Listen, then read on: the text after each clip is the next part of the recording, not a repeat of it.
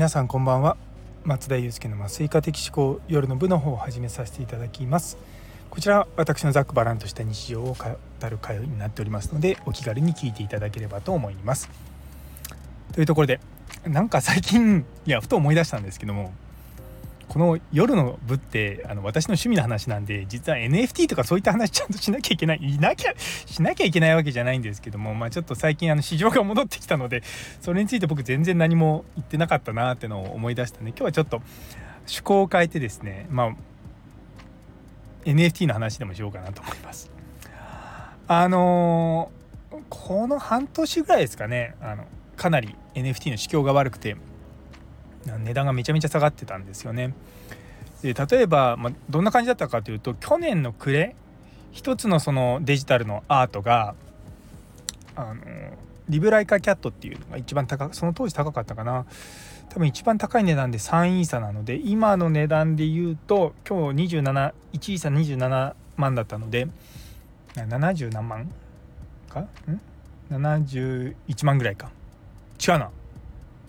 80? ん？27×3 81万。一つのデジタルの画像が81万円で取引されてたのが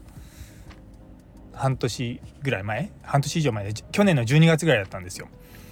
でそこから実は3月ぐらいからいろいろとその、まあ、いろんな市況が変わってきたりとかあってですねどんどんどんどんその NFT の値段は0.1域0.3ぐらいまで落ちたのかな。だから10分の1ぐらい、まあ、それでもまあ、8万ぐらいですかねで取引されてたんですよ。で今それが、ま、倍ぐらいに戻って0.6ぐらいかな戻ってきてるんですよね。だまあ極端な話その3万あの8万円で買ったら今時は今頃はまあ倍ぐらいの値段になってるっていうようなものなんですね。ですごくこう価格変動が大きいんですよ。でさらにそれに加えてあの日本円で買うわけじゃなくて仮想通貨を買うのでその仮想通貨の値段にも左右されるんですね。なんで本当に一概に言えないと。でまあなんでそういうことをやってるかっていうと、まあ、新しい技術だからっていうのもあるんですけれども多分去年の私もそうだったんですけど同じ時期に入その NFT に興味を持ってやり始めた人っていうのはまあ投機的な投資的なあの動きで入った人がほとんどなんですね。で僕はやり始めてまあこれってある意味株みたいなもんだなと思ってでなんだろうこう新興株みたいなでなんですよね。でなのでそんなにこう値段がすごく上がるかどうかっていうのは本当にわからないと。でもさっき言ったその81万円で取引されてた NFT と元の値段が0.001イーサなんですよ。つまり270円とかそんな感じなんですね。それがそんな値段になったらみんな普通普通売るじゃないですか。でもそれを売らないとか、まあ、そういったところが、まあ、そこはちょっと一言では言い表せないこう NFT 独特な文化があってですねそうなんですよだからまあみんな含み益でニヤニヤしてるみたいな感じなんですね。でまあもちろんねあの高い値段で買ったものもあるしでそれが値段が上がったり下がったりとかしながらも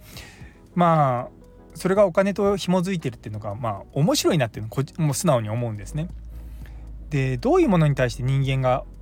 こう価値を見いだすのかっていうのをこの1年半ぐらいですかね見ててあの本当に考えさせられました。うん、結局まあ僕は普段医療とかやってますけども基本みんな医療にお金って払いたくないんですよ。っていうのはあの普段の状態をゼロとすると